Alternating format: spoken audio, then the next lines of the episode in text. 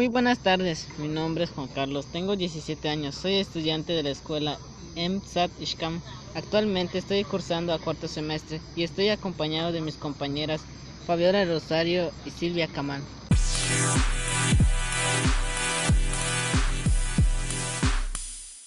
Hablaré acerca del agua. Básicamente sabemos que como personas desconocemos la gran importancia del agua, ya que en la comunidad la mayoría de las personas no le toman importancia debido a que el agua es gratuito y suelen desperdiciarse, sin considerar que el agua es un recurso indispensable en nuestra vida lamentablemente se está agotando.